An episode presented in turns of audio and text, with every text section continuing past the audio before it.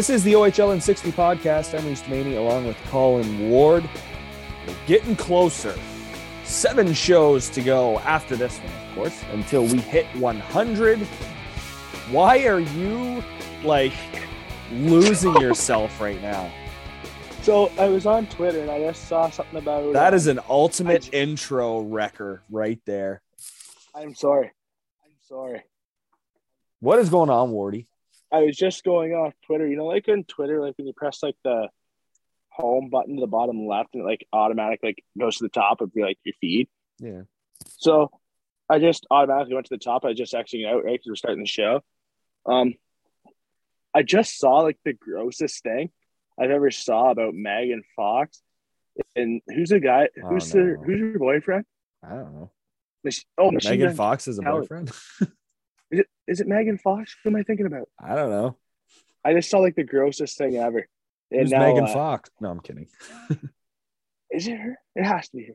Yeah, it is. I Okay. think. I don't know. But- You're looking at it. Yeah, Megan Fox. About how they so gross how they each other's blood. Ew. What a so way to gross. start the show, ladies and gentlemen. That is so gross. That's why I was like disgusted. Like, oh, what is this world coming to? By the way, I'm on Twitter. I'm just gonna stroll. Uh, I'm just gonna throw out 44 billion dollars and buy Twitter. What up, Elon? Oh my god. what a start!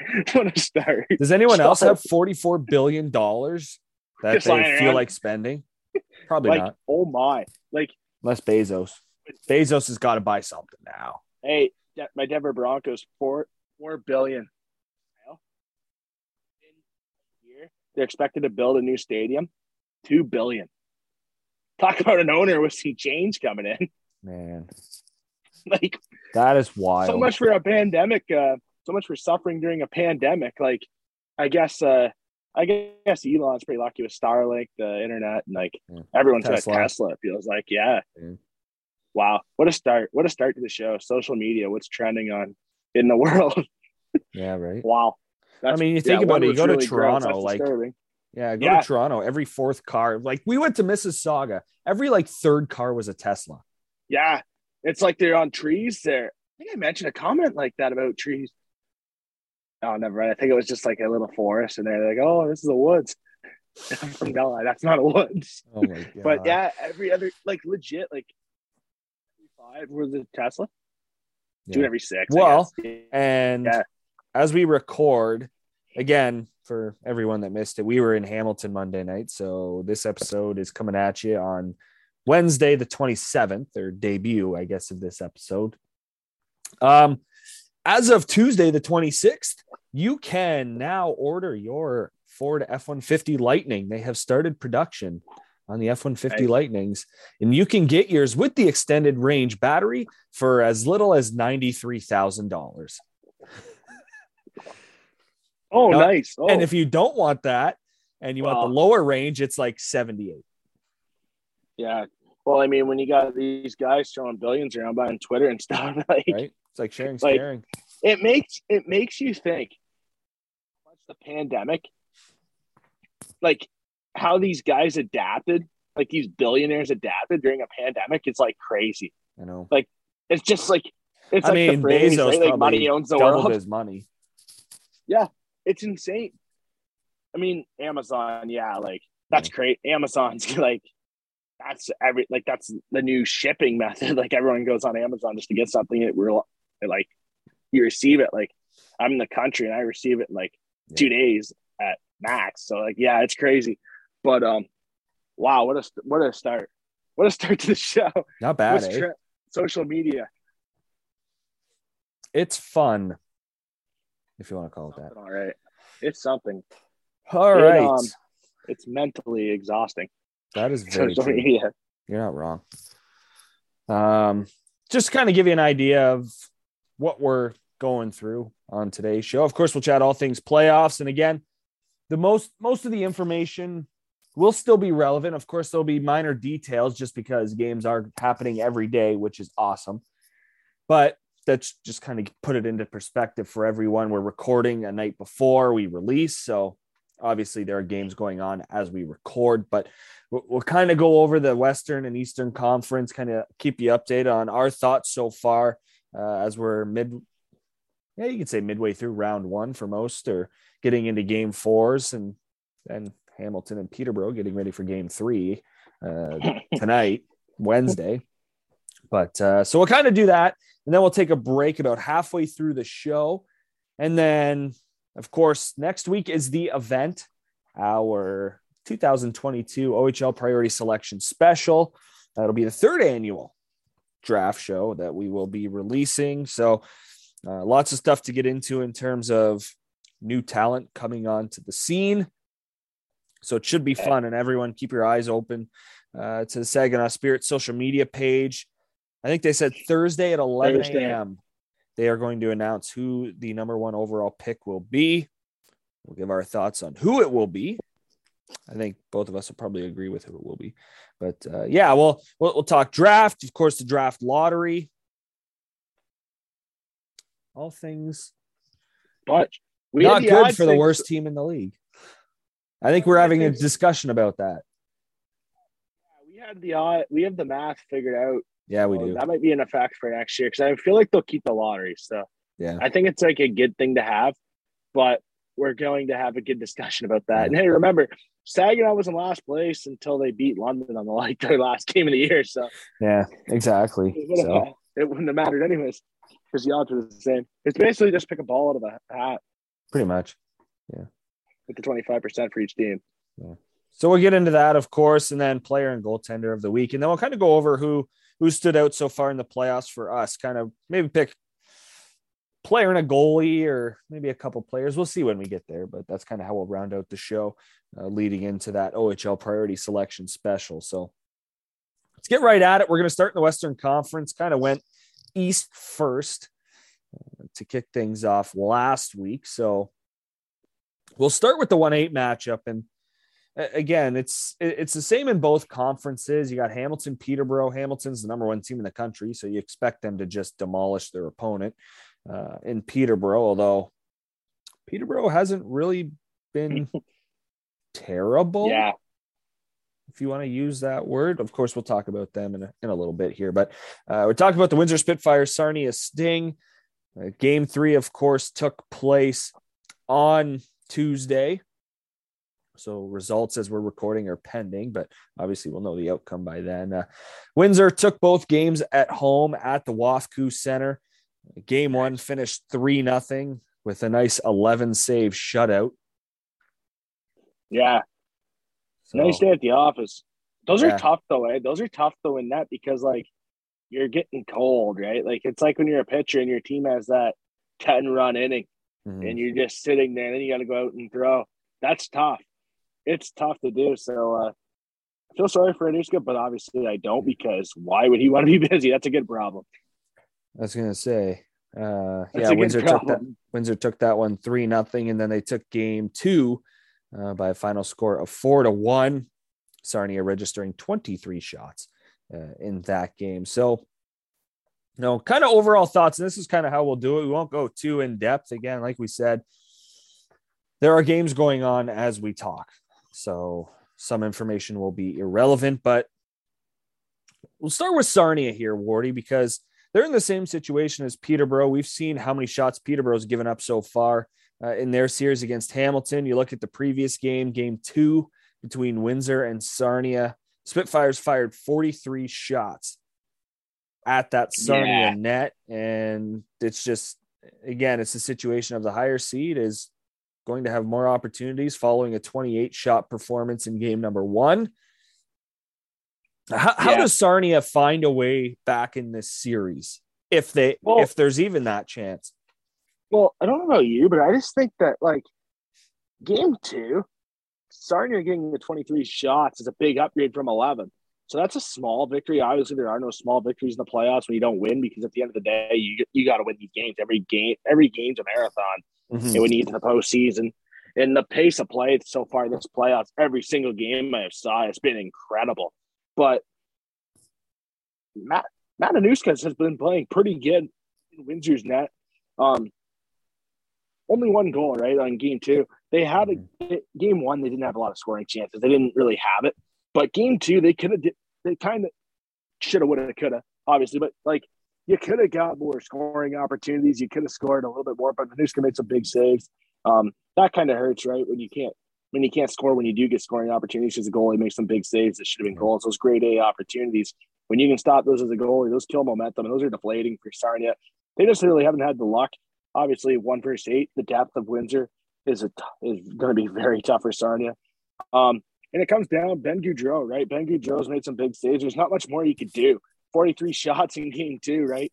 You get outshot bad in game one. Those are tough. So tough situation, but you're on to game three. Hopefully you can bounce back if you're Sarnia. Yeah, I was gonna say At almost, home too, right? yeah, you almost throw in that that cliche. Oh, you're not out of a series until you lose at home, and oh, yeah, that couldn't be more true for an eight seed going up against a Windsor or a Hamilton. So, um, Exactly. Sarnia's perspective, win at home. Exactly. And I know the hive, it'll be hopping for sure. Uh, get time. the playoffs back in Sarnia. Just squeaking in, too. It was a battle to the finish with Erie. So I'm sure they're fired up to get into the playoffs. But um, quickly to Windsor here, because we don't really have to spend a whole lot of time on them. Um, Just- clearly, they're the more talented team. We've seen that. Talked about Onuska already. Um, and they're, they're just, they're getting the job done up front as well as on D. I mean, seven goals in two games.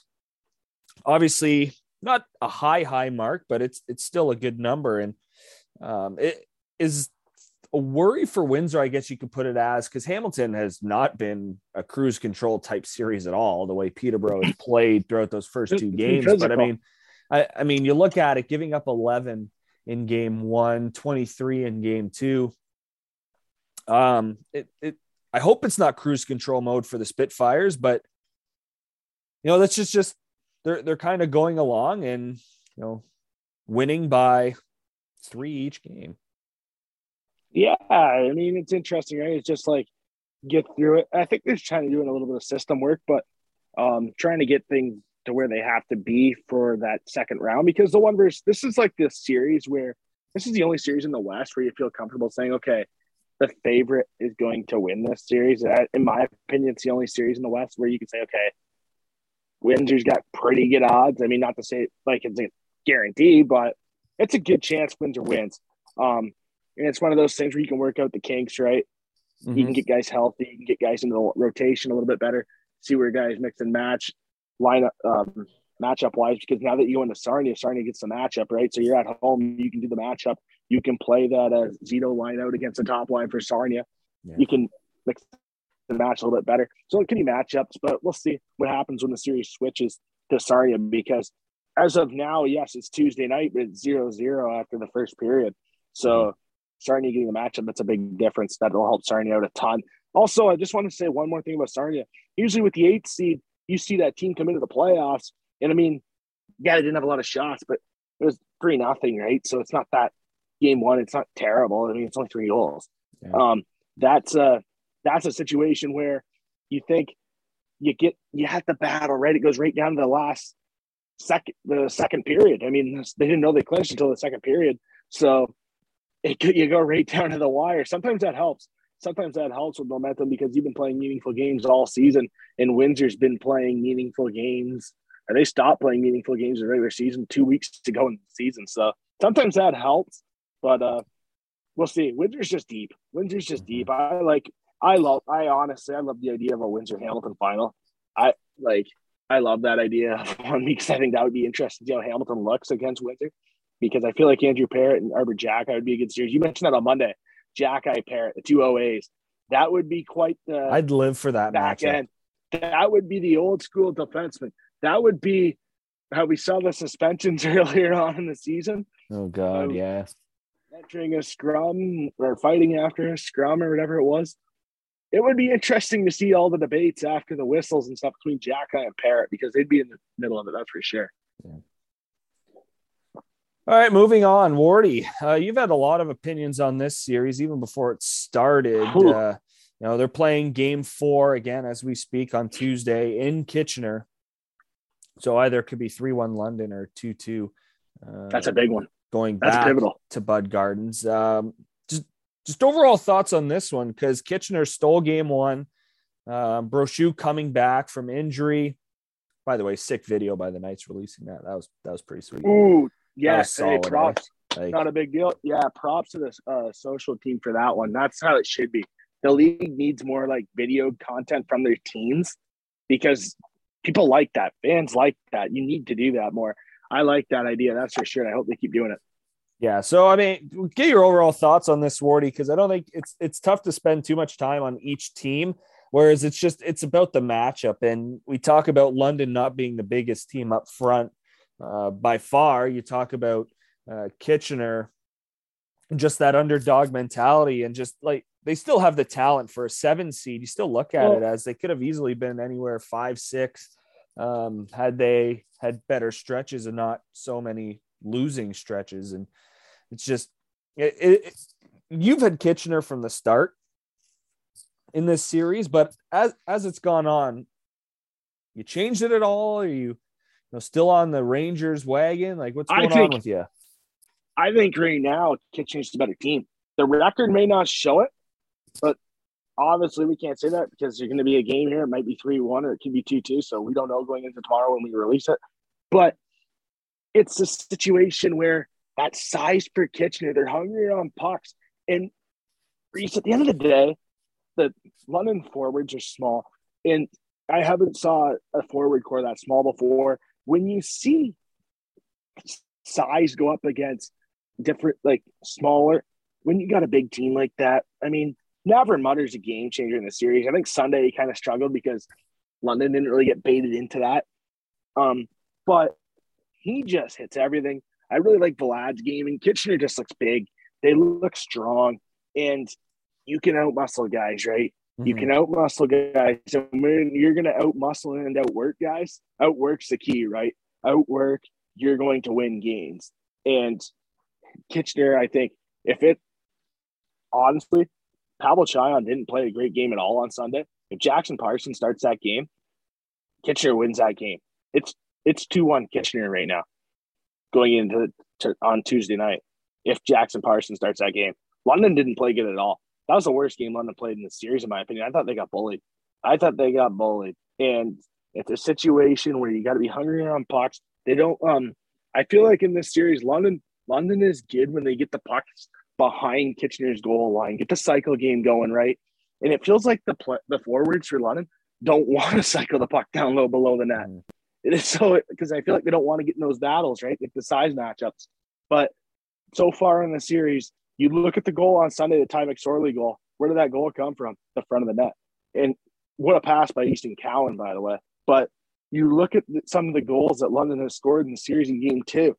It comes from behind the net. They get the cycle game going behind the net. All regular season, London's offense gets generated from behind the net. You see Sean McGurn behind the net, winning battles behind the net and then in the corners, going out toward the slot from the back end out.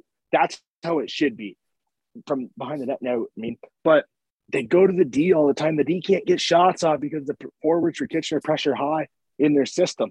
So you got to stay low. And I would think you would think by now in game three, and I watching game three tonight or game four tonight or Tuesday night now that is, but there really is no cycle game going. You would think game four, the video coaches stuff would see that. No, you watch video, like you would see the adjustment, but there really hasn't been any adjustment period. Game two, they did. Game three, game three, there was nothing. Game one, there was nothing. And so far in game four, there was nothing behind the goal line. If I can see it, you should be able to see it. That's all I'm saying. And um, Kitchener, you don't have to change a thing. Kitchener doesn't have a change, doesn't have to change a thing. Kitchener's going to win this series. Kitchener will win this series. Six, seven, it doesn't matter. Kitchener will win the series. They are more hungry on pucks. They're more physical in the corners. It's playoff mentality. It's similar to what I said about Owen Sound. Owen Sound's built for the playoffs. Kitchener's right there with them. And I love the deal. And now looking at that trade deadline deal with Arber Xhekaj going to Hamilton and Navrin Mutter going to Kitchener, it's a perfect deal because it's like I mentioned before, it's Kitchener trying to get in. Mutter should try and have that matchup. You know that division. You're this series, you could kind of see it happening since when? February, mid March. Mm-hmm. Yeah. Like you can see this ha- happening, what it was going to be. London Kitchen. everyone can really see that. So it's Mike McKenzie knowing the situation. It's like, okay, you look at London's forward core. We trade Navar, we trade we trade Arber Xhekaj. We get a lot of picks back, and we get Navar Mutter, a game changing forward. Navar Mutter has an NHL body type, a professional hockey body type. He's a he's going to be an AHLer next year for sure. He has it all. Let's do that. Let's make that trade. I make that trade. I get picks and I get Navar Mutter, game changing power forward in the league. Boom. Yeah. You get that deal, you're in it. You're in a series. I love Kitchener right now. I like their team. I think Kitchener's in a good spot. Yeah, I don't know how I follow that up. I think you, I think you said it perfectly. it's just, yeah, like you said, it, it's the London Knights. You expect them to compete hard, especially being a two seed. And again, it's just a, it's a matter of, you know, the size, who wants it more. Um, Knights being down low and maybe being afraid just because of that size, man. It's just it's the fear's got to go out the window for the Knights and just like you said, cycling the puck down low, not trying to shoot everything through a brick wall, and you know, getting those chances out front because that's how you score in the playoffs. Exactly. And, You're not. Hey, the, the the ugly goal, the ugly goals, the garbage goals are pretty goals in the playoffs. Yeah, you're not going to exactly. get no. You're not going to get no highlight. They get you more fired up. I think. I mean, you like the you like the bar down ones, but if you can work hard for a goal because you get like three shots at it with a you know obviously the original shot and then two rebounds and then finally you poke it in like that's yeah. a that's a shift you you kind of root for. So big time. Yeah, yeah, big it's time. It, will be interesting look, to see if if Kitchener's able to pull it off.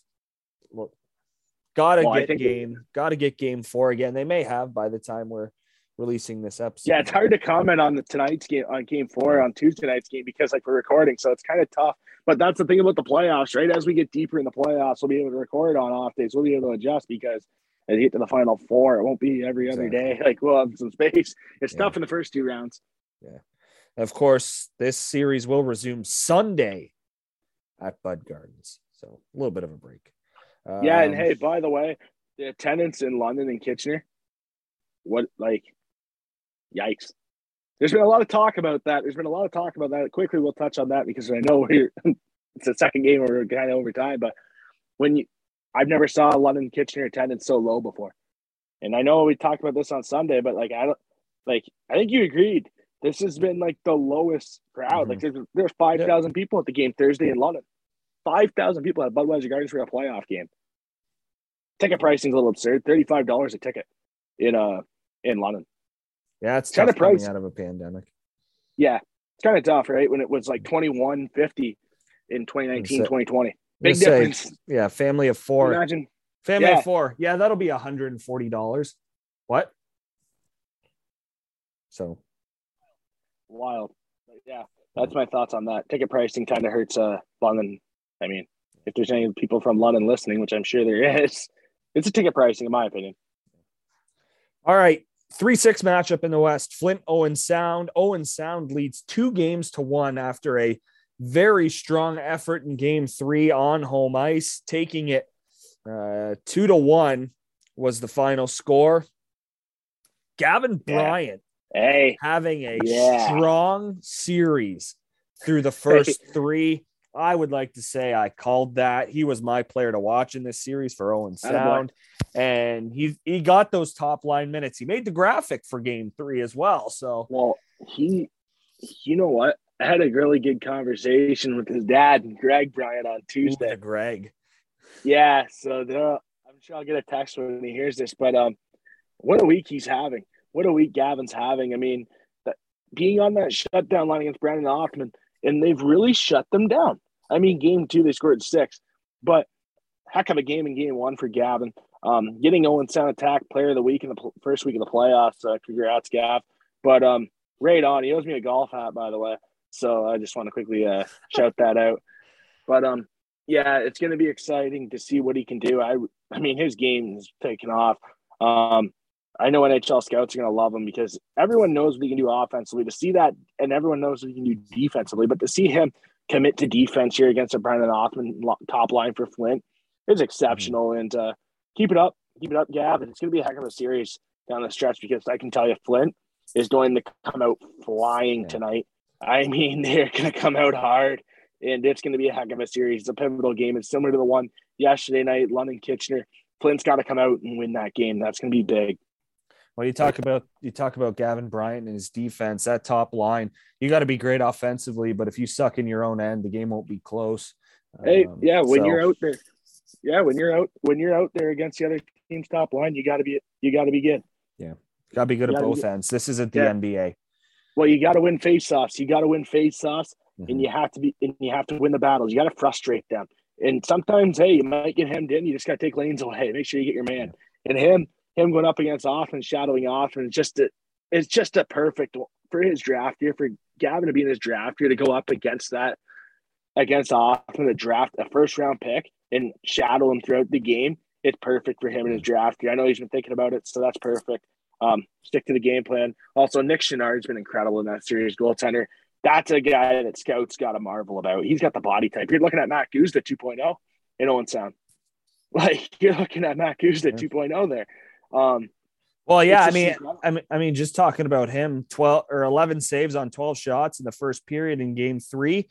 Uh, he ended up going on to stop 27 in the final 40, uh, preserving that two to one win. So yeah. It, it's performances like that that that win games, and we kind of talked about this. We'll get to it when we get to Hamilton Peterborough about how Michael Simpson has played for the Petes, and you know as the lower seed, and you get into a situation as that lower seeded goaltender, thinking, you know, all, all I got to steal is one on the road, and then Big my time. team's got a shot. That's what Owen Sound did, and they were able to get one in Flint, and then get one at home. And when you win at home, you have a good chance to win the series. And with Chenard, yeah. it's you know, it, it, it's going to be games like this, two to one, when you get a three six matchup, Flint, no and sound. Like you're not going to get those blowouts like you'll see with those one eight matchups or possibly the two seven, right? It's just it, it, it's making an extra save. It's not making more saves. It's just making an extra save in the last five minutes or even like the first two minutes of a period could deflate a team, right? Yeah. Just you got to exactly. be calming influence when your defense breaks down and He's he's done yeah. that so far. So yeah, and yeah, I think the go ahead, Wardy. Sorry, I think the one thing is I think the one thing is too with Owen Sound, they're capitalizing on the chances they're getting. Mm-hmm. Um, you'll see a guy like you'll see a defenseman like Kuzman who's still aggressive up in the rush start to uh, push a little bit right and get caught. So it's really giving them chances to get back into the zone and attack in the Flint zone for Owen Sound. They've really scored off the rush. I mean, Cedric John on Monday night scored an incredible goal, the first goal. That's a goal. You're taking advantage of a defenseman joining a rush. You're coming back with numbers, drop yeah. your shoulder, head of the net, and score a nice, pretty goal there. But yeah, that's a situation there that's really nice. And that's something that Owen Sounds really capitalized on here in the first three games. Yeah. Well, just one more thing before we move on to the four or five. Mentioned how big faceoffs are in a series like this.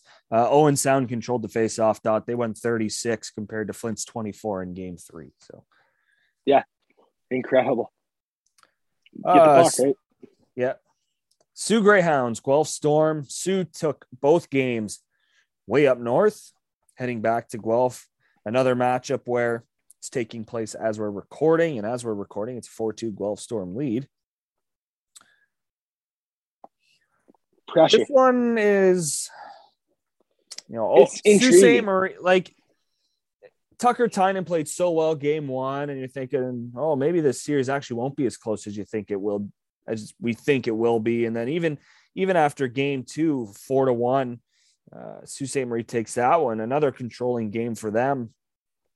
And it's just, you know, it's just it's back to that mentality. Like you never know what can happen on the road, and your wild card factor in this one, Wardy, has always been Tucker Tynan about, you know, how yeah. can he how can he play in a seven game series? Is is he able to be up for the task? And not not saying that he isn't great goaltender, but it, yeah, as you're doing that, I'm thinking it, it's roller coaster ride, and it's just yeah. He, how hot? How long is he going to be at the peak before before you see well, the stock saw, market crash and it goes well, down? Hey, nice one. I like that.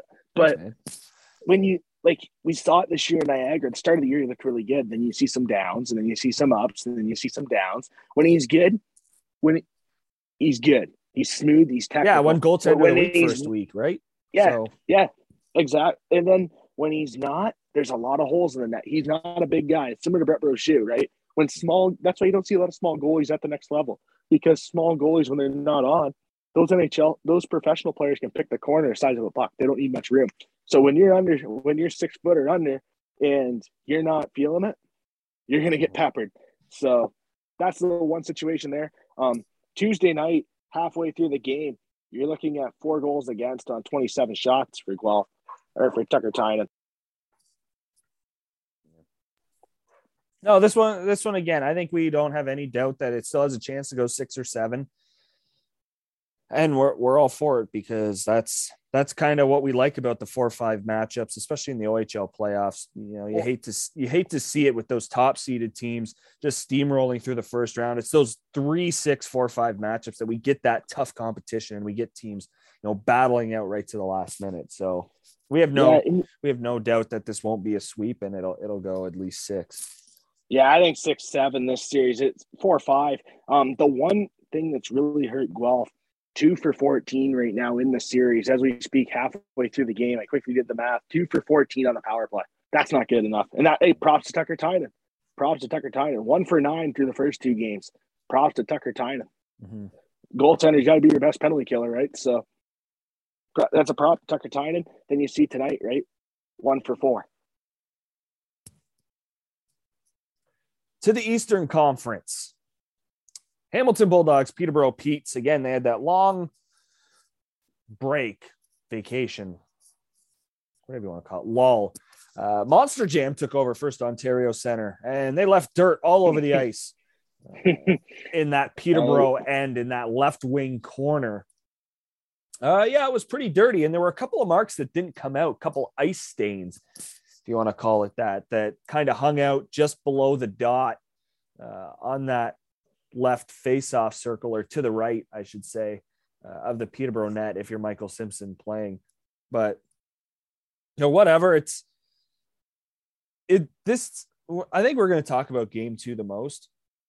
Uh, yeah, well, it's similar because it was yeah three hours you know almost. It was it was getting into a situation where the eighth seeded team knew that they were going to lose. Not that they knew that they were going to lose, but more of the fact that you know Hamilton is clearly way better than us. They're out shooting us twenty to three, I think it was at one point, and we're, like we're still up. Like the heck's going on? And then you know the frustration sets in. Hamilton scores two, and that second one comes with less than five seconds to go.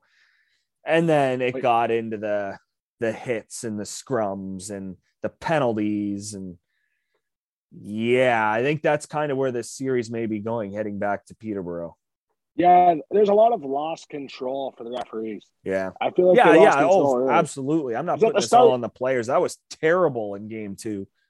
At the start, you see the scrums, right, and you're not calling anything. Then all of a sudden, we are, and then we aren't.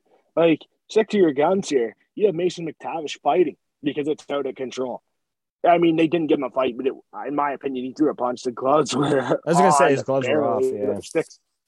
Yeah, like so they got lucky there, but a little bit of uh, miscommunication. I think the prob. I think this is up to Hamilton. I think this series is all Hamilton unless they don't yeah. play their game, and that's hey, props to Peterborough. Props to Peterborough for that because they know there's one way to beat Hamilton: get them off their game. Mm-hmm. They they have done that in they've done that. I mean, the start of the game too was terrible for Hamilton. They had miscommun- yeah. miscommunications on the back end like crazy. I mean, you give up a two on one, you you give up a shorthanded goal, you give up a breakaway. Those are tough. You can't do that. Um, well, you, you, called that, that too. It's, you called that too. And again, as bad as a, as it looks on Costantini, two goals, three shots. Uh, you face Look a breakaway on a, and a two on one shorthanded. Um, yeah. Hmm yeah, I don't look that at look at that as his fault. And you you pointed that out. They're like, yeah, Peter, goals. yeah, you're saying Peterborough. That, those were their chances, and they scored. That's what an eight you know seed what? has to do. And you look at the skaters, right? You look at like the forwards compared to versus the goalies on a breakaway. You know how good these forwards are right now in the Ontario Hockey League. Like mm-hmm. you give like you look at breakaways. Majority of the time, the player scores. Like it's just like the percentage. I want to know what the percentage is of the goalie stopping the puck on a break, like on a breakaway. I want to know that percentage because it seems like very slim for the goalie. Obviously, with a chance, but it feels like it favors the forward nowadays. But yeah, just I can't fault Costantini for those goals. I mean, the one was empty net was basically an empty net, but mm-hmm. pass got through on the two on one. Um, not his fault. I mean, the other way, Beyond goal in the game too was empty net goal basically off a turnover. You can't fault Simpson for that one off of a terrible turnover. Never throw the puck for never throw the puck blindly from your own from your own own corner toward your own goal. Never do that. Never works out well. Yeah, I can agree with that. I mean, again, I tweeted it out and it was very short lived, but uh, it just it just had that game that Michael Simpson was going to win it just because yeah. he felt like standing on his head that game. And again, credit credit to the Pete's coaching staff and, and Mr. Wilson behind the bench. Uh, they they made the right decision going with Michael Simpson in this series. Um, he's been very good despite being 0 and 2 and 10 goals against. Like it's it, it's tough to fault the guy who sees oh. that many shots, and Hamilton was upwards of 50 uh, through yeah. two periods in game two. Like that's just that's a guy just trying to keep his team hanging on by a thread because he, they know they're outnumbered and he, he's doing all he can trying yeah. to compete for jobs um, and future contracts that will probably Big time being 19 way. yeah being 19 years old already i mean pandemic definitely hurt michael simpson right mm-hmm. because you're 19 years old you missed a couple seasons you had hunter jones your first year with ty austin so you're in the so you're in the oj i mean that's tough right? That's tough to adapt. Yeah. Um, get your chance at 19. It's just a tough situation for him, but yeah, good opportunity. I mean, it's tough, right? When you go into a game and you expect you got to say you got to make at least 50 saves alone. If you're going to give up 55 shots, you got to make at least 50 saves because yep. if you give up five, you still probably won't win the game. I mean, you can only give up two or less to win to win a game in this series, and it's going to be very tough. But you're gonna have you're looking at a pot. You're gonna have to make at least in the next two games tonight or tomorrow, Michael Simpson's going to have to make a 50 save performance because Hamilton's going to pepper. But yeah. the thing that's going to help Peterborough is that matchup now. How they match up? Hamilton's deep. It's tough to match up when you got a 3rd mm-hmm. line of Diaco, Duhart, and Mysak. I mean, that's tough to that's uh tough to match up against that, but we'll see. We'll see. It's going to be interesting. That's for sure. Definitely an entertaining series. I like what Peterborough's done at times. I feel like Hamilton's rushed the puck up the ice too much to get out of their way, mm-hmm. a little bit too jumpy. We'll see if that continues. All right. The next series could be over by the time this episode is released. Uh, the North Bay Battalion, Ottawa 67s, the battalion lead it 3 nothing. Did we see them jumping out 3 nothing? Not really. We knew it was a possibility, but uh, just, just two backbreakers for the Ottawa 67s after a 4 1 defeat in game one. Um, what a last second yeah. goal by the North Bay Battalion. Um, Co out of the box. Like, yeah. Like, that's tough on the breakaway. And then not the greatest of goals. And by that, I mean, you know, they worked their way back down two nothing, tied it two, get to overtime, and then just not a broken yeah. play, but something that seemed like it was going to get cleared away from the front of the net. Um, just battalion stick hits the puck, goes off a skate, and it goes in the net, and North Bay's up three nothing. Yeah. It's just, you know, it's a tough one. In the co goal, two seconds left, right? You give one up. It looks like the net's off the moorings. It's just on the pegs. I mean, that's mm-hmm. legally a goal. It's tough. It's a tough situation for Ottawa, but hey, you just got to continue battling now. You just got to win one game at a time, right? Hey, the bonus is game four is at home. Yeah. Tonight, the game four is at home. It's not in North Bay. Okay, win one, then you have that mentality. Okay, we got the momentum now in the series. Believe it or not, Mike Babcock, you once mentioned there's no momentum in the series. There is momentum. If Ottawa wins tonight, you're you have that little bit of doubt creeps into North Bay in the back of their minds, right? Because you mm-hmm. give you lose that one game, you're like, okay, now you hear the media talking, you hear me talking right now about the situation. You hear you it's in your minds then all of a sudden it's 3 2, and now it's definitely in your mind. You're coming back to Ottawa. Ottawa has momentum. They still have a chance to grab momentum in a series. And when you grab momentum in a series, it's a beautiful thing. So you never know what's going to happen. Well, well you just got to go one game at a time. I, I think the biggest thing for Ottawa is if you take game four, go back to North Bay, that game five yeah. is one night later. Like you go yeah. back to back Ottawa to North Bay, and Next travel. Again. North North Bay is going to go home. They're going to sleep in their own beds, and that that'll be a bonus. Whether or not Ottawa makes the trip to North Bay, or you know they just do it on the bus on game day. Again, that's that's I have no idea what's going to happen, but um, it's just it's just that quick turnaround. Where like maybe if there's a day off, North Bay gets that you know gets that day and you know they regroup and then they absolutely demolish in game five where it's just a matter of all right you're back at it let's go we got to start from Yeah. scratch just 24 hours later so um, Yeah, no, I, I definitely see your point could north bay sweep the series yeah i think there's like a 65% chance they do Yeah. so I agree with that. and I, I i think a question that we've kind of discussed and this kind of I was plays just into about to mention that. this kind of plays into north bay's future Yeah. uh, mostly in Game four. goal. Um, they're they're up three nothing. Joe Vrbetic has played the first three. Dominic DiVincentiis uh, is good, very good backup. He's not going to hurt you. Does he He's play in not game four? I would. I would play him. I mean, I was, obviously they said about momentum, but he's not going to change momentum that bad. I mean, he's capable of winning. Yeah. Um, Yeah, you talk about Yes. Droback being a capable backup. Um, Yeah. The Well, I tandem in North Bay is just as good. yeah, I believe Droback will play game four on the, the second game of the back to back. Why not? If you're Going three nothing, yeah. why not? It's a back to back, right? Save the save that risk of injury, the insurance policy on Costantini. And I mean, it's not a big drop off, similar to what North Bay is with DiVincentiis, right? DiVincentiis is capable enough to win a playoff game. I give him the chance. I mean, you got to see what you got, right? Yeah. You got to see what you got. Give him the opportunity now instead of next year. Because next year, you go in, you've never played a playoff game, you've watched, but you never played. It's a big difference from watching and playing. So hopefully he gets a chance. I'll, I mean, I'll be looking out for that. I'm sure you will too, Reese, to Mhm. see tonight if he gets that shot. So hopefully he does. All right, three six matchup: Kingston Frontenacs, Oshawa Generals. Huh. Uh, game three is going on as we're recording, so the result will be different. Kingston took the first two uh, at home. Um, yeah, but, they're you know, six goals in each of the first two games. I don't think there's a whole lot of pressure on them. I think the media is putting a lot of pressure on them in terms of us. Um, yeah, about how they actually need to perform. Um, they're clearly doing okay. yeah, I really like I really like the series Paul Ludwinski's having. He's my player to watch in the series. Similar to yours, Gavin Bryant, Ludwinski to mine. Ludwinski three goals right now in the three games in the series. So that's a situ that's a nice situation to have there, right? Get that secondary scoring Mhm. for Kingston, and he's doing he's certainly doing that. Uh, the one point is Oshawa hasn't looked great. Um, I mean, game one, you score first, then you give up six. You can't do that in a playoff game. You lose momentum in a series there. Game two, after giving after such a deflating game, you kind of lose momentum in the series right away. When you lose that, when you lose like that game one, you kind of lose momentum right away.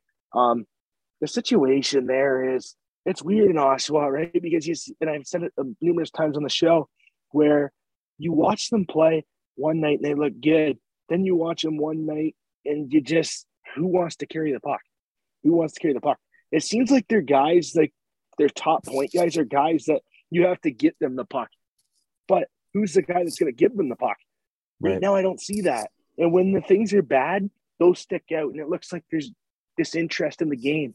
It kind of you kind of see it, and that's a bad problem to have. You see the outdoor game where when they get their first shot, six minutes into the period, Yeah, we're talking about the third. We're approaching like the 12, 13 minute mark.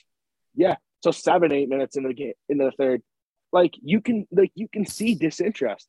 You can see that. Mhm. So that's a situation that's scary. If we if we can see it. They can unfortunately probably see it. It's similar to London situation, right? We can see it, they should see it. But that's a situation there that you gotta watch out for if you're Oshawa. Well, th- But hey, I- you're not you're not out of a series till you lose at home. Yeah. So hope if they can win at home, they're back in it. well, that, well, that's the thing. First thing I noticed looking at the box score from game two in Kingston is, know, again, another Babcock reference. Uh, they didn't start on time. They're down four nothing through 40. Yeah. Uh, give up three in the first period. Uh, all of a sudden, they explode for four in the third on 18 shots. They outshot Kingston in the game 37 to 20. Um, Kingston didn't have more than 10 shots in a period all game long. Yeah. Not that that is for sure going to turn the tide in the series, but it's something that could. You know, scoring four goals in the third Yeah, period in a playoff game against, you know, Maryline, it's a pretty good accomplishment for, for the Oshawa Generals. And it's just you got to take that in into home onto home ice and you know figure out a way to just Yep. find any little bit of momentum, just kind of like we're talking about with Ottawa, just any little bit of momentum to get yourselves going uh, will work wonders. And four goals in the third period in a playoff game on the road could do that. Oh, 100 percent, 100 percent. I mean, you score four on the road, and any it's tough. Four in any game's tough, let alone on the road. Yeah. That's a nice accomplishment. Well, obviously, you don't win. That at the end of the day, that's uh, unfortunate. It's going to be a tough situation to come back. I think if you you gotta win, you gotta win a game at home. If you lose at home, both games, obviously you're done. But you're not out of a series till you lose at home. All right, and the last matchup before we hit the break, almost 46 minutes into the show. Uh, I guess we're saving all the draft stuff for uh, for the draft show, which is fine by us. But Barrie Mississauga, the most exciting series in my opinion, uh, in round number one. I think think- Wardy I think in both. would have to agree with that. Yeah, I think for both of us, in the best. Uh, two games to one, the Barrie Colts lead the Mississauga Steelheads. Uh, Mack Guzda, latest development. He did not play in game number three. 3 1. Barrie won that game. And it was thanks to Mateo Lalama, who was outstanding uh, in this one. One goal on 29 shots, albeit only three in the third period, which, as I tweeted out, that's Marty Williamson to a T. But the Barrie Yeah. Colts are in a very nice position right now. And I'm going to start off with this because I don't want to forget it. Uh, shout out to the Mississauga fans that showed up in those first two games. That was a nice Thank crowd you. they got for those first two games. I will admit the first that game was listening to us. Like that. The like, first this is game- a the first you want to game go was a to The first game was a thousand, right? somewhere around there. Yeah. And then the second game was like two five. It was nice. Second game was beautiful. That was their best crowd all year, their biggest crowd all year for Mississauga. That's Mhm. props to them. I'm Um, gonna say nice to 1500 in game one. I just looked it up now. okay. Um, which I mean, it's not horrible. And then just under three for game two. Yeah, that was nice. That might be the biggest crowd all season. Congrats to them. Hopefully they keep it going. I feel like Barrie fans are traveling too in that series, right? It's not a far Oh, trip. Um, good opportunity for them to travel in the first round. So that's a good situation for them. And it's such a good series for sure too. Yeah, Yeah, we're again. It's the in-game adjustments we're going to talk about throughout this series. You're going to see it all yeah. everywhere. Like like I said, three shots in the third period. You don't think Marty Williamson was thinking, "Oh, okay, we got a nice lead. All right, just throw the puck in. Come off for a change. Let's have some nice 45 second shifts. Make sure the legs are fresh, and let's walk away with a win." And you know whether you want to Yeah. call that Stan Butler hockey because he made that pretty famous with Brampton and North Bay, but um, Marty Williamson likes to play that play that game once you get into the third period and in the last 10 minutes to be specific. So Yeah, Just kind for- of the original in the Ontario Hockey League that Yeah. system. I know, right? Stan Butler. Yeah, him and Brian Kilrea, kind of the originals for their system. Yeah. So But yeah, the first two games were exciting too. I had two overtime games. That's nice. Yeah. Mack Guzda plays unreal in game one. But it was it's been so fun to watch those overtimes because you look at the team that gets outplayed has won the game. So yeah. it's been interesting for the first two. Yeah, Mississauga winning game two, two to one. Both teams with a power play goal in regulation. uh, Mississauga fired 42 shots at the Barrie net. Uh, Barrie had 32, 10 to 5 shot advantage for Mississauga in overtime. He just, yeah, that was Yeah. that was an awesome game. And there's going to be seven of them. We're going to continue be- talking about it. There's going to be seven games in this series. Tomorrow's So- big. Yeah, If you're waiting for it, go buy your tickets. Paramount Fine Food Center for Game Seven. Um, Yeah. I'll give you the date for it just so everyone is aware. It is on May 4th, a Wednesday night in. Mississauga. I was just going to mention, I said tomorrow, but Saturday in Mississauga. Massive game post draft. Post draft on Friday, game five in Mississauga. Mhm. That's guaranteed. That's a game you should check out because it's either going to be 2 2 or 3 1. That's and that's makes it even more pivotal. So tomorrow, obviously tonight's big Wednesday night in Barrie. Um, Bo Gell's back in the lineup after missing the last two with an injury. He's back in the lineup. So show guests mentioned that one right off the top. So Absolutely. uh, get get into the action, Bo. Let's see what you got in the playoffs. I know you'll have some fun out there. Yeah. All right, that's kind of our playoff update through first half of round number one. Again, went long. Oh well, Yeah. no big deal. Playoffs, it's exciting. Exactly. We will take a break. We'll come back. We'll kind of get you ready for the draft. We don't want to spoil a whole lot as we get ready uh, to prepare for our draft show coming up next week. Planning to record, still working on those dates and times uh, to record, but it will be a Tuesday release. Just want to mention that it will be a Tuesday release.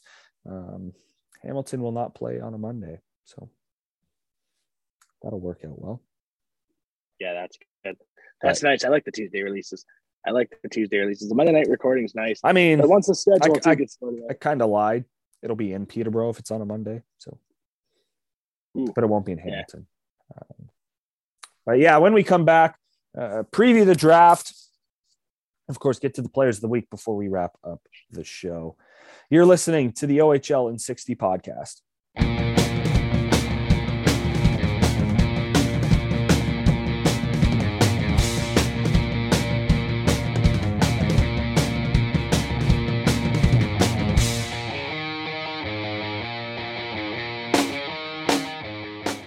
Welcome back to the OHL in 60 podcast. I'm Reese Demaney along with Colin Ward. 10 minutes or so left to go uh, here in the show. Last one before we get to our OHL priority selection special. Here, we're kind of just going to quickly go over the draft order, chat about, you know, needs uh, for each team that, uh, you know, picks high, of course. That helps the draft lottery. We'll chat about that and um, yeah, all things leading up to the um, priority selection. So, I mean, we'll, we'll start it off. I mean, the Saginaw Spirit, they get the first overall pick. And I think this will lead into this discussion, Wardy. 25% chance for each team. yeah, Mm, it's interesting. Bold strategy, Cotton. And again, like we said, we did the math. Took longer than probably most people would do it, but We know math yeah. oh well. It'd be we were thinking you do 40, 30, 20, 10. And that's obviously worst, second worst, third worst, and fourth worst. Whereas instead of the 25, 25, 25, and 25, geez, math getting to me. Um, you know, you have the Niagara Ice Dogs finished dead last by one point, albeit, but uh, still finished last. They will pick fourth.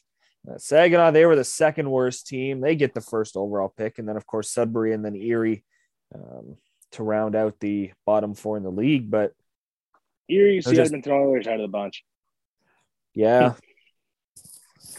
yeah, I mean, must be nice. yeah, that's that's the. I still- I the. Man, I still look back at it and think, man, imagine they had Dylan Larkin. Like his rights were with the Erie Otters. Like, Okay, here's that would have been sick. Here's one. Can you imagine if Owen Sound had Moritz Seider? Yeah, Mark William Moritz Seider. I know, eh? Let's go, boys. That'd be all right. Let's right. have a- especially at that arena, the pucks move quick. Oh my, that'd be quick. But yeah, I don't think there's any question who Saginaw's taking. I mean, they should just announce it now. I think everyone knows who they're going to take. I mean, it's all over the place on the Saginaw media. You can see it in the local area there around Saginaw. They kind of get the vibe of who they're taking. I think everyone that follows the Ontario Hockey League kind of knows who they are going to take. Yeah. Yeah, and that's Michael Misa. We're talking. I was gonna say we're talking Michael Misa, right? Yeah, Yeah, Mike, that's Michael Misa. yeah, yeah. It won't even be a choice. But I mean, exceptional status. Yeah. Congrats to him too. It's tough. That's pressure, right? That's a lot of pressure. Mhm. Exceptional status. Yeah, live up to names like Connor McDavid. That'll be fun. Yeah.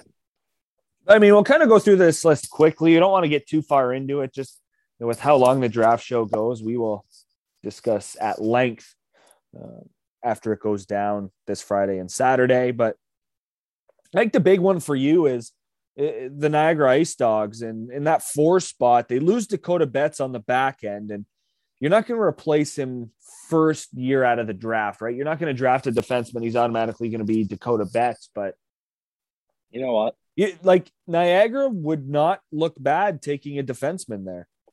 So yeah, first first off, I think Sudbury goes defense. I know I think Sudbury goes forward. I think Erie goes forward. I think three forwards start the draft, and then Niagara, they got to go defense. I think then there's going to be a run of defensemen. If Sudbury goes D, Niagara's got to go D, because you're just going to see a run of defensemen go because just the value in what we see in the draft this year, right? You got Danford Dickinson up top in the draft in the two D, and those two are going to be future elite defensemen in our league. Um, Niagara should be all over six foot two, 195 pound left handed shot defenseman of Toronto, Sam Dickinson. They should be all over that. I mean, 6'2, 6'2, 195 defenseman at 16. That should be the top pick in the draft. You should be all over that if you're Saginaw. I mean, moves the puck well. if Michael really Misa was not in the draft, yeah, Yeah. there's a chance. I mean, you know how you know how I am a six foot defenseman. Hey, I'd rather take Edmondson over Eklund. I mean, I'd rather take Seider. I mm. like big defense. I like the big defense. Those guys win playoff games. I mean, and ever since, and I know this is tough to say because I don't like talking about NHL team too much, but when you see, remember when the Detroit Red Wings played Tampa Bay in the second, the last year they made the playoffs, so the playoff streak in the When they 25 lost in years. five, Yeah, yeah, yeah. Look how big look how big that Tampa decor was. They could not get over the blue line. They could not win a battle. That's why they lost in five. They just got out muscled. Six foot defense beat under six foot wingers. They just do. I love this pick for Niagara. I think they should be all over Sam Dickinson or uh, Ben Danford out of Quinte. Ben Danford, by the way, a right-handed shot, very good skater, elite skater, one of the best skaters in the draft. Six foot, 172. There's a big difference in size, but six foot's nice. You'll still grow, obviously. You'll still get bigger, but Mhm. 6'2, 195 at 16 years old, you're going to be set. Can you imagine when he's 19? you're, yeah, like, right. I We're think- talking about it 2025. Yeah, I think Sam Dickens. I think Sam Dickinson's going to be the guy that's Cam Allen this year. That I'm I'm very excited to see what Sam Dickinson can do. And you look at this year's draft, and you look at last year's draft, right? Last year's draft, everyone talked Musty, right? Musty could still be good. Musty still will probably be good. Callum Ritchie had a good start, but you look at the best players in this year's draft and from last year's draft, this year in the Ontario Hockey, League, in my opinion, it has to be Cam Allen, number one, unanimously rookie of the year. I I believe. Like, come on, Mhm. like he's got to be rookie of the year. And then Colby Barlow's right there with him. Those are the two top picks, in my opinion, from in this year that are having a heck of a years, Mhm. in my opinion. But I think they go defense. Sam Dickinson. I would be all over that. That'd be such a good pick. You know, Niagara needs that back. You look at their their teams that went to the uh, went to the OHL finals. Uh, 2012, it helps having Dougie Hamilton on the blue line. Uh, 2016, it helps having guys like Ryan Mantha and Aaron Hayden on your blue line uh, to complement a very short defenseman in Vince Dunn. Um, Mantha and Hayden, yeah, they did wonders for that Niagara blue line. So just Yeah. you think about what the identity of the Ice Dogs has been when they've gone to the championship series and even that great team in 2018 19 with Daniel Bukac. Yeah, he didn't score a whole heck of a lot, actually, rarely, but he, he was huge. Like Matt Yeah. Broussard wasn't wasn't the tallest guy. He was still tall, but he was he was built like he was tough. Like you look at Paquette, he was tall. Just you know, there's three guys just right off the hop, and um, yeah, I couldn't agree with that more. He he's going to start the draft six two, but you get to his second, third year, Six four. yeah, exactly. So, yeah, I like that. And I mean, going down this list, there are 23 first round picks. Uh, there's a cup. There's a few compensatory picks in this one. 14, uh, the Oshawa Generals, uh, Saginaw Spirit 19, and then the Ottawa 67's 21st overall. Uh, those three are compensatory picks. But going down this list, Wardy, I mean, what other teams stand out as they have to take this position? They like first round and they have to hit on it. Tough to say, obviously. 16 year olds minus Misa being 15. You know, yeah. it's really hard to say what they're actually going to be. But well, just from a team standpoint, like what does each, what stands out to you that a certain team has to hit on? Well, you know what? A big one to look out for, and we saw it before with the with Fantilli going to Saginaw, pick before the night picks. But today, Michael Hage committing to the Chicago yeah. Steel in the USHL. Hage is a top five pick. I mean, he's a really good player. The London Knights at 15, that's a no brainer to pick him. It's a no brainer, right? If you, the London Knights do not care about the noise, they are going, they will take him. If he's there at 15, they will take him. Why wouldn't they? Mm-hmm. Why wouldn't they take him right at 15? He, he's a six foot forward, right handed shot, 170. London needs a six foot forward. I mean, you're 15 years old, six foot. That's nice, right? So you're gonna be 16 years old. I mean, two years you'll be 6'2, 190, 185, 190. Yep. That's nice. That's nice. I mean, that's a drafted player. That's high skilled. Um, going to the USHL, I think it's the Fantilli effect, right? You see a bunch of guys going to the USHL. I should not mention that on the Hockey League show, but there's an opportunity there. And, we we know um, which league's better. Exactly. Exactly. No, no question about it. Hey, if you want to be a lawyer or go get your business or go get a school degree, then this isn't a knock at the Ontario schooling. But if you want to go to the NHL, you come to the Ontario Hockey League or the CHL in general. If you want to go, if you go to Harvard, like let's say you go to Harvard, you're going for your education. If you go to Harvard, let's be honest. So that's my opinion on that. Well, I mean, I mean you if you're serious about going to the NHL, you go to the CHL. I mean, you look at Canadian universities and you can just laugh at that, but that's just my opinion. Yeah. Yeah. No, exactly. Exactly. Right. Um, but that's what it comes down to. But I think Hage to London's a very good pick. Um, I think Sarnia goes forward, but I wouldn't be surprised to see Ben Danford go there because I believe there's going to be a run. Also, I look at six and I see Peterborough. I see Donovan McCoy, Quinte alumni. Ben Danford's out of Quinte. There's an opportunity there. I think it's close to Belleville where Quinte plays out of. Um, there's got to be interest there for Peterborough. That's a pick there. Um, I'm trying to think. I'm looking around here at the best places. I think in day two, I think Sarnia's second pick, I could see Merrick Vanacker going there from Brantford. I could see him going to Sarnia. I just see, um, I know he's been there a few times. Um, they have interest in him. A lot of teams have interest in Merrick Vanacker. He's a really good hockey player. Big, he's got size. He's a tough country kid, right? He's from Norfolk, so you know they're all tough. Yeah. So uh, he's uh he's he'll definitely uh be an option for them. Um, also out of a Brantford, uh, well, the Delhi, but um, playing for Brantford 99 is Braden McCallum, the brother of Landon McCallum. Um, he um, he's been playing with the Caledonia Corvairs, who are down 3-0 playing this evening. I believe against St. Catharines a long yep. way. St. Catharines assistant captain Mason Howard, former Niagara Ice Dog. So, was huge. Yeah, there's some ties there. Andrew McLean. There's some ties um, with the Niagara Ice Dogs in that series. So yep. Ed McCallum, OHL draft prospect, has been playing for the Caledonia Corvairs, and he's looked pretty good. So if you keep an eye out on the Caledonia Corvairs or St. Catharines Falcons or GOJHL in general, or OHL prospect, Braden McCallum is playing with Caledonia this evening. So that's something to keep your eye out for. But yeah, there's a bunch of there's a lot of intriguing situations here that I see playing out. I could see I could see Guelph going defense with Cam Allen, Buchinger, getting that third defenseman. You're gonna lose Saprika, you're gonna lose Reeser, right? Mm-hmm. You're gonna lose two defensemen for sure. You might lose Chayka, probably lose Chayka. Chayka, the thing that hurt has been the injury. That's been the problem there, right? He hasn't been able to play much.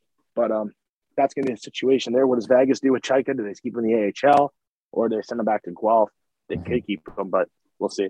But I think Guelph goes D. It's going to be an interesting situation. Owens, what Owen Sound does. I can't wait till the draft show. But those are my opinions there. Um, I think Hage goes to London. I would like to see Dickinson go to Niagara because you get that big lanky D man.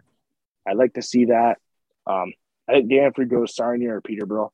I think he doesn't get past six. I think he does not get past Peterborough because of the connection with Quinte. It's so close in proximity. It's like an hour away.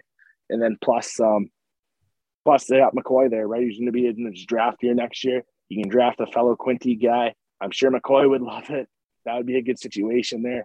A one and two defense. Because, like I said, Ben Danford might be the best player Quinte's ever had out of there. So that's a situation there that you got to keep your eye on. So maybe we'll have some effects. Hey, you never know. We'll see. That's the situation. Yeah. Also, look for Sudbury, right, with McCallum, Josh's brother. Yep. All right. Before we round it out or wrap it up, player and goaltender of the week for week number one of the OHL playoffs. Uh, start with the player of the week uh, from the London Knights, Antonio Stranges. Seven points, three goals, four assists in three playoff games for the Knights. Uh, of course, they went up two to one in those three games. Looks like they're on their way to losing game four in Kitchener. Um, as we talk right now, it is 3 1 Rangers, eight and eh, nine minutes left to go in the third period. Of course, that game will be over by the time this airs. So it's pointless talking about that score. But uh Stranges, yeah. And you talked about his speed, Wardy. You were at game three in Kitchener and just you, you, you were saying thank just, you you know the the speed of Stranges. He he's at the he's at center, and then you so, blinked and he was at the goal line, and you're like, what the hell I, just happened? So i've saw Connor McDavid live. I've saw Dylan Larkin live. I've saw some fast guys live. I've never saw a guy skate that fast before, Antonio. I've never saw it.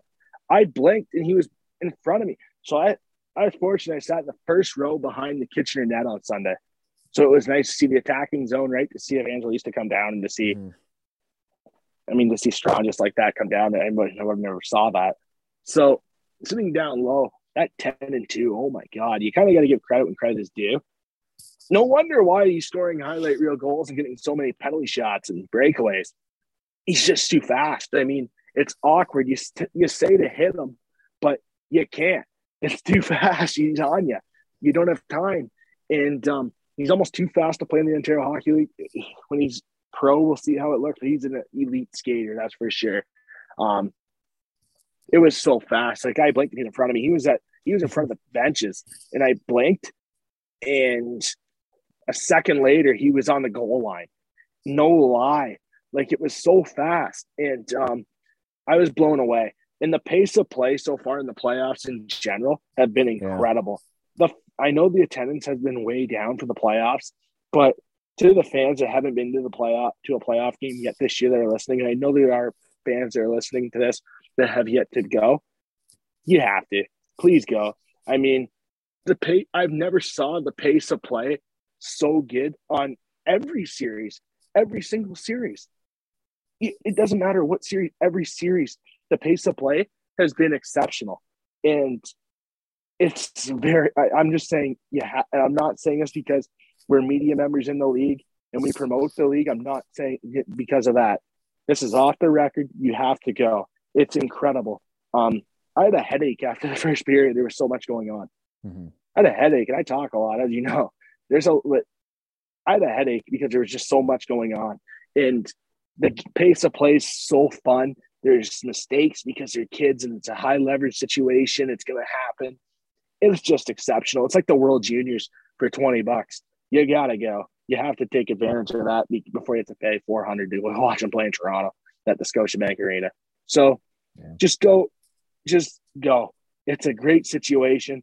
Um, any spot, it doesn't matter. Just pick a game. Every game's been good. It's going to be a, it's going to be a sick atmosphere here well, at the end of these playoffs. That's you, sure. You talk about it, and again, first round, you know, the fans start to come as the playoffs move on. Which again, unfortunate. It'd be nice if they were there throughout, but it that's just the way it goes. But you know, talking about the game on Monday in Hamilton, you know, you got a scrum after every whistle. You know, the fans are maybe not restless, but they're kind of like, okay, let's play some hockey. Let's not keep doing this. And then, um, you know, something bad happens, whether it's, you know, against Hamilton or against Peterborough.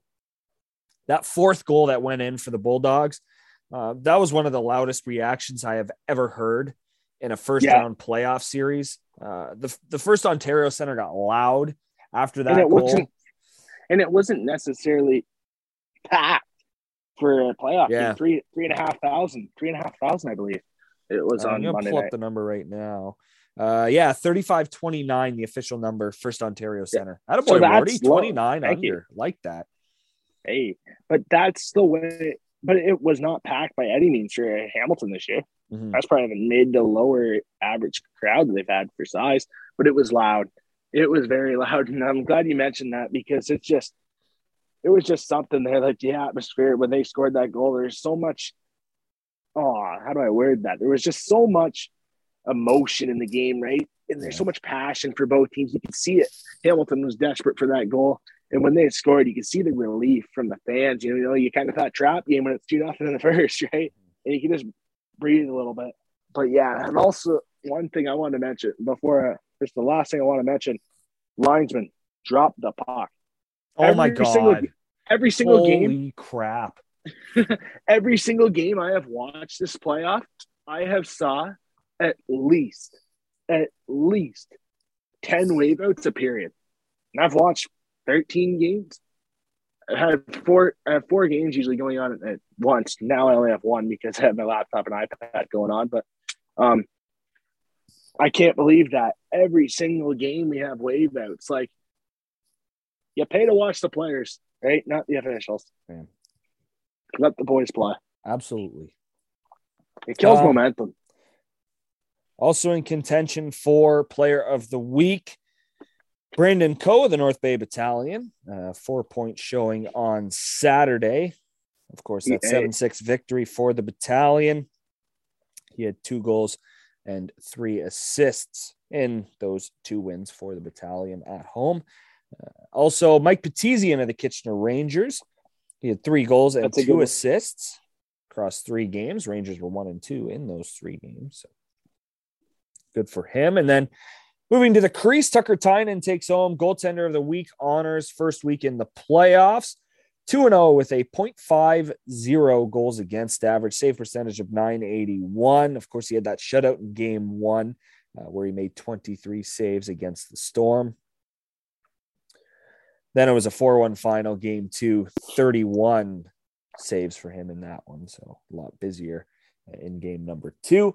Also in consideration for the award, Matt Onuska of the Spitfires. He was 2 0 as well, had one shutout, 1.5 goals against average, save percentage of 971. And then Mack Guzda, Florida Panthers prospect, uh, of course, of the Barrie Colts. He stopped 78 of 81 shots in a road split against the Mississauga Steelheads uh, in the first two games of that series. Of course, not playing in game three. Um, it was Mateo Lalama getting the win in that one. So hopefully yeah. Mack Guzda is coming back for the Colts, for you know, Colts fans, for the players, for Marty Williamson. Like again, nothing against Lalama. He was phenomenal. It's just you you go out and Guzda, go out and get Guzda, and you expect him to be the, the guy in the playoffs, of course. So be nice to see him get back into it and show the Panthers what he can do. Goaltending tandem, Spencer Knight, Mack Guzda uh, in the finals or in Florida. Could you imagine that? That would yeah, that would be interesting.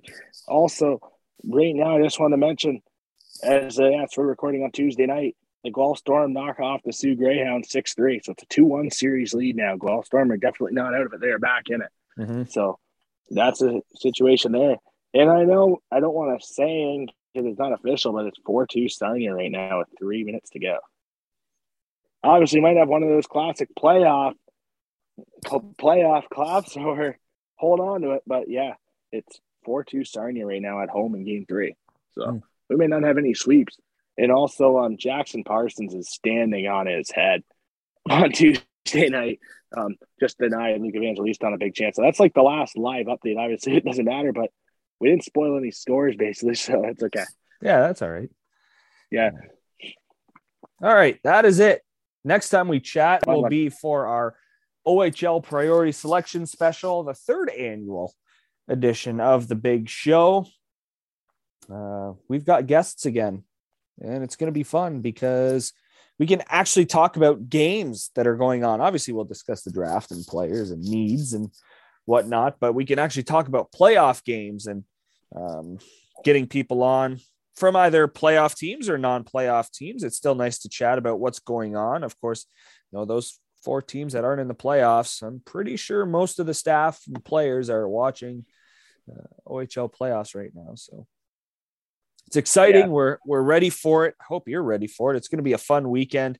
Uh, the draft goes down Friday night, rounds one through three, and then on Saturday, the rest of it uh, before a pretty full slate of games. Of course, if we get to that point where every series isn't done, which it won't be, but uh, should be interesting weekend and a fun weekend coming up. Again, again, it will be a Tuesday release for the show.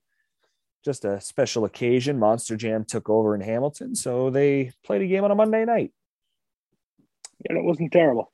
Yeah, it wasn't. it wasn't. So it'll be fun. It'll be fun. It'll be a fun weekend. Draft, games, playoffs. It's awesome. So thanks again, everybody, for tuning in, and we will chat in six days.